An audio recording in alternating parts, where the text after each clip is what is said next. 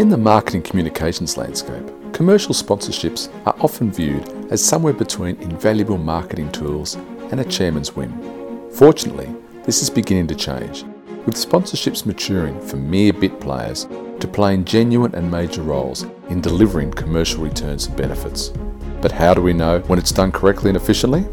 Salesandmedia.com decided to ask some experts and try and find out what really makes sponsorships commercial. Hi, this is Paul Gardner, and today I'm talking to Natalie O'Brien from Natalie O'Brien and Co. Hello, Natalie. Good afternoon. Natalie, um, Natalie O'Brien and Co. Apart from being your name, what, what does it do? What's it all about?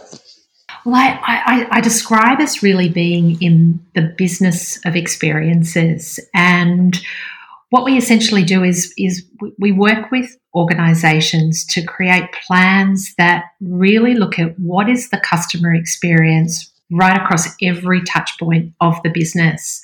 And Paul, the best way that I can describe it in coffee loving Melbourne is that you can buy the commodity of coffee for 25 cents a, a cup. Oh, don't tell me that. I just spend four dollars fifty a day. Don't tell me twenty. Well, that's right. Well, I'm going to explain because you're obviously in the market for an experience, so you can do that, or you can go and have the service of going. I think it's 7-Eleven where you can get that dollar cup of coffee, which I which I heard is is really quite good. Or I'm really looking at the the businesses that that really make sure that that experience at every point, you know, from the minute they walk in the coffee shop, someone says hello, the environment feels warm, there's a bit of great music going on, they remember your name, they remember that you're a soy latte. And that's where, like you say, you pay $4.50 because that experience, you know, really fulfills you. And so I really like using the coffee analogy in terms of how you really kind of build the customer experience so that you can get a premium for your product. Isn't that a bit nebulous, though? I mean, it was saying I've got a 25 cent cup of coffee, and your job is to build these artificial barriers or releases or satisfactions that take it from 25 cents to $4.50? Well, I think the thing is that um, the world is so competitive that people are looking for something that feels like it's customized, makes them feel good, and is a point of difference. And I think that if you're a price sensitive person and that's what you're looking for, but I think that we're all looking for things, particularly now, that actually make us feel warm and fuzzy and, and make us feel good about ourselves. And so, you know, I think this is going to be an interesting period of time where competition is going to be tough. And by building a stronger experience from, you know, from website to to hotel booking all the way through the experience is going to be a really important point of difference to the competitor. Natalie, you spent a hell of a lot of time at Melbourne Food and Wine Festival. I was going to say mm-hmm. 10 years. We're saying 10 years? Oh, it was actually 14. I was having so much fun. 14 years. I mean, obviously, given COVID 19, food and wine landscape has changed quite a lot. Have you, have you seen, as yet, we're still coming back, I guess, from, from that disaster, which parts have changed in a temporary fact? It's just sort of a pause, we're back again. And which parts do you think have changed forever? Yeah, look, it's obviously hospitality, um, tourism, and attractions opened. Those businesses that decided to open 48 hours, uh, you know, are working in an incredibly challenging environment, particularly when we, we, we talk about experiences. So the social distancing the cleaning and sanitization practices that will really need to be another level, the nervousness around protecting their own staff that are out on the floor and, and connecting with people. It certainly is a really foreign environment for, you know, what we enjoy as, you know, Melbourne and its dining experiences. So I think there was certainly an air of excitement amongst hospitality owners that I had that were open. There were also another wave waiting for that little bit later in the month where the numbers and capacity can actually make it a little bit more viable. If you owned a restaurant and got the landlords can't throw you out and the banks give you a six month moratorium and you've got JobKeeper till September and you can mostly have 20 people distance um, 1.5 metres apart in a 4 metre square region. Why the hell would you open? It's an interesting, and I think it's been a mixed response. I think that it's, you know, not one size fits all for the industry in terms of those really wanting to to come back. Um, I think the bigger venues are going to wait for that later milestone where it does make sense and it is much more financially viable. I think for certain operators, they really want to get their staff back in. They want to sort of build their teams again. Um, they miss that social contact with their customers. They want to get their brand in the market and and really start. But I agree, it's it's it's it's definitely a challenging time for for industry to operate. So if, you, if you're running a market, a, a cafe right now at the Prahran Market, would you open or not open? Oh, that's a tough one. I think that, uh, with all things considered, I probably weigh it up a little bit and probably go with the second wave that does mm. allow more flexibility on the people because I think the other thing that's really important, we don't just go to the local cafe because it's great coffee or it's close by. We go because it's got an ambience, a je ne sais quoi, a, a feeling to it that's really important. And I think that a factor that the industry hasn't had to work with before is this social distancing that we're talking about, which takes away part of the experience, which is really important for some customers. And which you suspect will probably be in, in vogue for at least another six to 12 months, I guess. Yeah, I, I, you know, I, again, it's it is a day by day proposition, but certainly the outlooks, you know, till till the end of this year, it certainly looks like will be these restrictions will be in place for medium and hopefully not long term. Natalie, when I, I want to take you back to your Melbourne Food and Wine Festival days, which I, I rudely said 10, you correctly said 14. I mean, you talk about your partnerships. I mean, how different was it with partnerships with things like landlords, uh, media, corporate, and government. I mean, How did you approach them differently? Yeah, I think it's really interesting. Even before I took up my spot at Melbourne Food and Wine Festival, I'd always been in parts of the tourism sector that partnerships were really important. And in the early days in the tourism, it was partnering up with airlines and hotels and events and, and attractions. And I think what was interesting when I started at Melbourne Food and Wine Festival, what I didn't realize when I jumped in, how reliant it was on partners. And those partnerships, first and foremost, were the industry that you were representing they were the important partners that we needed to build relationships to basically curate the program that we delivered. And then on top of that, we we had partners that were incredibly important from corporate partners at presenting and naming rights, which really gave us both the funds and dollars, but also the in kind support that they would give over and above the relationship. Our media partners were significant and important. And at Melbourne Food and Wine Festival, we often looked much bigger than what we were because we had huge reliance on partnerships, and that included, you know, anything from our office and location at Prahran Market was sort of a part pot partnership arrangement as well. So it was really an integral part to how the festival, I guess, broadcast a much bigger footprint and in a lot of ways a global footprint due to all of the partnerships. But I have to say, Paul, when you kind of undid it, it was quite a complicated beast because of all the layering of partnerships that we relied on. How, how much was how much was cash and how much was value in kind as a percentage? Yeah, it was our base funding was sort of you know sitting around 28% and then it was almost equal parts to ticketing versus cash and in kind. So, in a lot of respects, the in kind was important. I think maybe because of the sector we were in. So, things like having a wine partner or a gin partner in an in kind way was really important because obviously we were able to on sell that at a margin. So, for us, and maybe not for all organisations, that in kind partnership was incredibly valuable for us. And I think coffee was another example. Um, when you add up the amount of coffee or, or indeed gin or sparkling that you serve in a festival, it, it, it is a good return back in terms of partnership. So, what, what came first? So, obviously, you run a festival and uh, your business now is to advise people. Do you suddenly say, Tell me how much it's going to run this festival and try and find the sponsorship? Or do you say, Here's the sponsorship, it's going to be likely to be available? Cut your cloth accordingly? Yeah, I think it's so interesting, Paul. I think that given I have most of my career has really built campaigns and products and, and marketing with partnership. It's almost that I approach things with partnership in mind. And so I think partnerships can be found in so many ways. As you say, you can really look into the market to see who's heavily advertising at this point in time, what business would be a really good option because of their audience or their brand alignment, what potential partner might even be physically located to the particular activity or service that you're doing. Uh, I even like to look at who would be an aspirational partner that would make you look better because they're more cutting edge or something that you're not.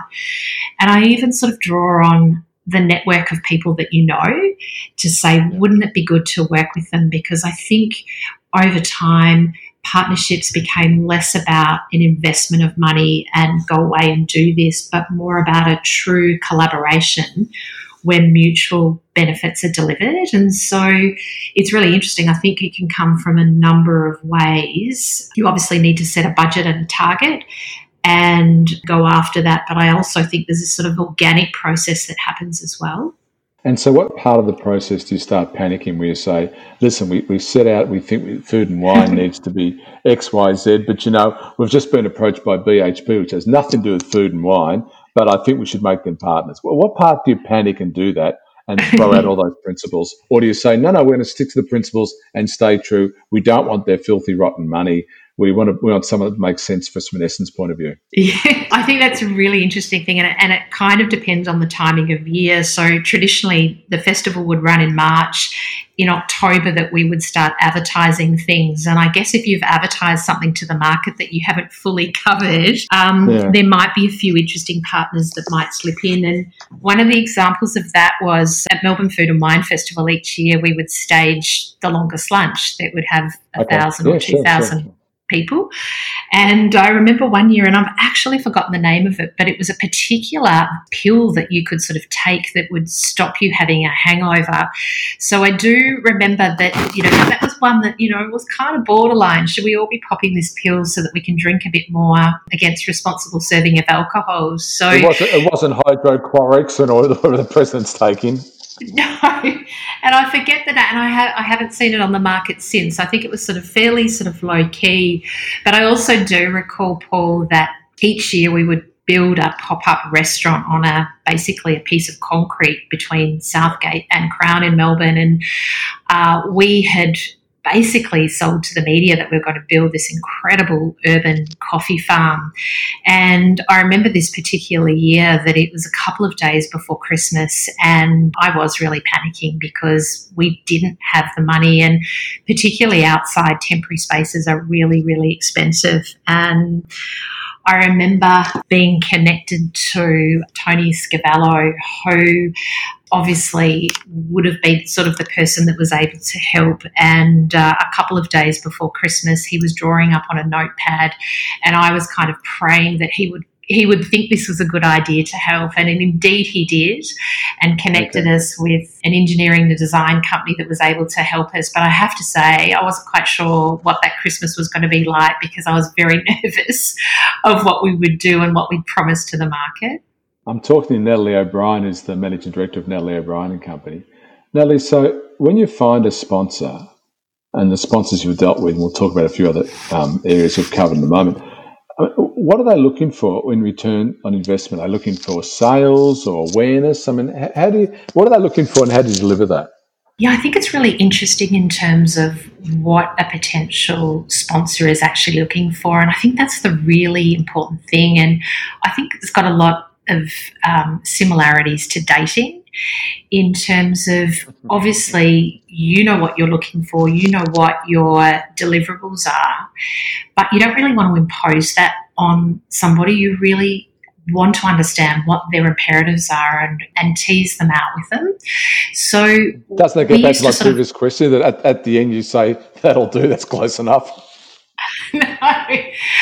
Well, it's interesting, and I think you know there there are some times in terms of you know a market and demand that you might work with a partner that's possibly not as aligned as you would like, and I think that that causes all sorts of fish hooks down the track. But I think, in terms of the best partnerships that you can have, are the partnerships that there is true alignment and clear understanding of what the deliverables are. And I also think that the other thing that endeared us to often, you know, we had two sponsors that were 20 year sponsors of Melbourne Food and Wine. And during that time, they did change their marketing imperatives and did change their positioning. And so you need to move with that change. And because you grow as an organization, you can offer deliver attributes and marketing outputs and eyeballs that you may not have been able to deliver five years previously. So I think that there may be instances where a sponsor or a partner really just wants to get into the market. It's a one off thing. But I think most of the partnerships that we had were truly building year on year. And, and, I think a good partnership is also one that sort of takes you into new territory and you get to do some exciting new things because they're willing to trust you to do something a little bit different in the market. I think the experimental part is really interesting because if you compare eyeballs in food and wine, you'd say, listen, why don't you just advertise on MasterChef? That's, that's going to get you more eyeballs for people interested in food and wine, isn't it? Absolutely. And I guess there's going to be partners that are looking purely for that. And so that's why that dating analogy is really important because you need to be really clear about what you do do and what you don't do. And I think at Melbourne Food and Wine Festival, it was really important for us to have big numbers. And so there were parts of our program that might have 150,000 people along the river so that you can tick that imperative for those that need to get to large volumes of people. But most importantly, and the area that the team would enjoy most is some of the smaller bespoke things that drove huge media coverage, both here and overseas, that was also important to deliver back to some of the partners as well. So, Natalie, from a philanthropic point of view, I know you served on Stephanie Alexander's board, and I know you've just recently started a project with the Aboriginal Cultural Centre. When you have a commercial proposition like Melbourne Food and Wine versus a philanthropic proposition, how much difference is that for sponsors? Yeah, I think it's. I think there is definitely differences in terms of philanthropic partners, and I think that in terms of really understanding what partners that don't suit what you're doing. And I think, you know, I think using Stephanie Alexander's Kitchen Garden Foundation, clearly um, it's it's a program for children nationally, and it's about healthy food and healthy eating. And so there were definitely partners that weren't appropriate who may like the alignment. And I think that when you've got an educational or a philanthropic core uh, that you're working on, that you really do need to make sure the alignment works for both parties. And and I also think that often in philanthropic and charity organisations is often the metrics aren't exactly what a corporate might be looking for as well. So it's really about repackaging those values that have that are harder to sort of place a return on investment, but are about delivering, you know, social and community benefits back to the communities. So there are definitely some subtle differences, and I think in the dating process of philanthropic partnerships, sometimes after a while you realize that the foundation's not going to be able to deliver on those highly commercial return on investment that, that commercial partners in, are indeed looking for. So they're different people you talk to. I mean, obviously, with a commercial sponsorship, you talk to, I guess, the marketing directors and the partnership and sponsorship directors. And I guess with philanthropic, you talk to the CEOs. Are they different audiences or are they one and the same person? It's sometimes they're the same audience, but sometimes it may be the foundation of the corporate partner you know whether okay. that's yeah yeah sure yeah so so they they will be and so the so you know the guidelines and the process will be sort of quite different and then others um, recently stephanie alexander's kitchen garden foundation uh, signed on coles as a partner and i think that was probably about five months ago and so that was um, a pure relationship in in obviously an audience where families and children guide what parents put in their supermarket trolley. And, you know, there was definitely benefits, but also I think as part of that relationship, there would also be an understanding of the community benefits that a program like Stephanie's has right across the country. And I also think, Paul, it's really interesting because there's always a difference between something that's national versus something that's state. And often we got a little bit stuck in terms of corporates or multinationals actually looking for something that's got a national footprint rather than, you know, a singular state or individual town footprint. But if, if I let's use the Coles example without denigrating Coles, I mean, they clearly sell products like chocolates and flavoured milk or whatever happens to be, which is not great food for children. I mean, how did Stephanie reconcile that? Yeah, I think that one of the most challenging conversations around the foundation, and, and I've been gone for a few years now, was always around any potential partner that was around food. So, whether that be frozen food or sweet food or soft drink or all of those things. And so, you know, that was always, you know, a very robust conversation about whether they're the right partners.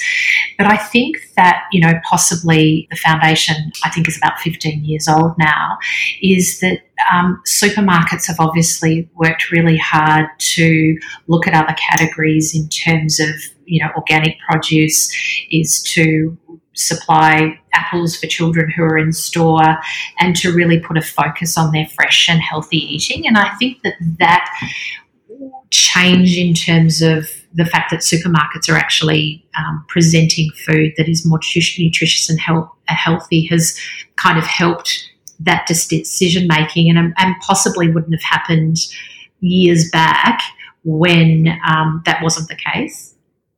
I still think I have to walk by the lolly aisle to get to it, but I, I take your point.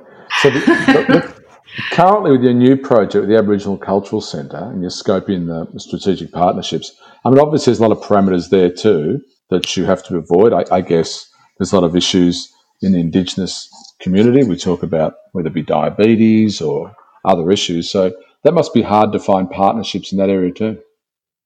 Yeah, this is a really new project for me, which I'm really enjoying learning about. And I'm really in the early days of the project, speaking to the traditional owners and speaking to the staff on site. And in terms of the partnerships that we're looking to potentially carve out, which are the other tour operators, for example, that maybe really have things in common to partner up. And, you know, other ideas are in terms of really dialing up the native garden but would be really relying on the traditional owners and the staff to talk about what aspiration and, and, what things they would like and then be a facilitator of who might be the right partners to actually partner up for that. So I'm really looking forward to this one because I think it's a really important job to be a really good listener to document those aspirations and actually maybe match up partnerships that may not have ordinarily have happened, but to be that broker of deal that can have some really positive outcomes for that particular project. Now, Natalie, before we um, let you go, and I appreciate your time, I mean, your partner is in the, in the snowball business. Now, we should explain that because the snowballs are snowballing, right? That's right. So, my husband has been a restaurateur for many years, and about the same time that I set up my consultancy, he came out with, "I'm going to, I'm going to have a snowball business," and so. You know, that was a bit sort of frightening at the time, I have to say, but we're talking about pillows of marshmallow covered in couverture chocolate with beautiful long legged coconut on top of them. And so, oh, I want one already. well, well, I will make sure that we we get the different flavors across to you, Paul. So yes, we do have lots of jokes in our family that it's snowballing out of control, and we have a snowmobile to deliver it.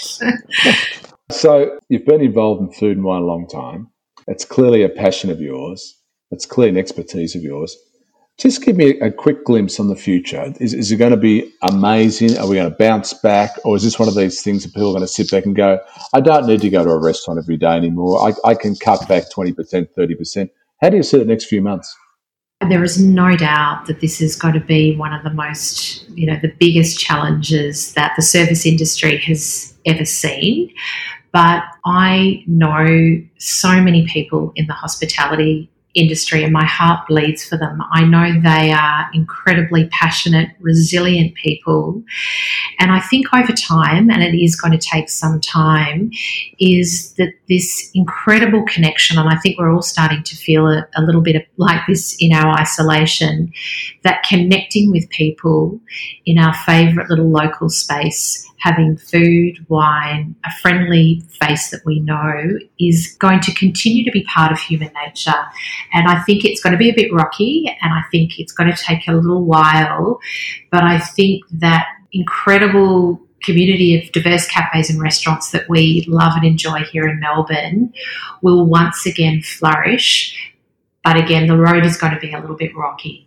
Uh, Natalie O'Brien from Natalie O'Brien and Co. Thank you so much for your time today. I wish you all the best with all of your adventures and all of your ventures and all of your snowballs. So we look forward to talking again soon. Thanks, Nat. Wonderful. Thank you so much.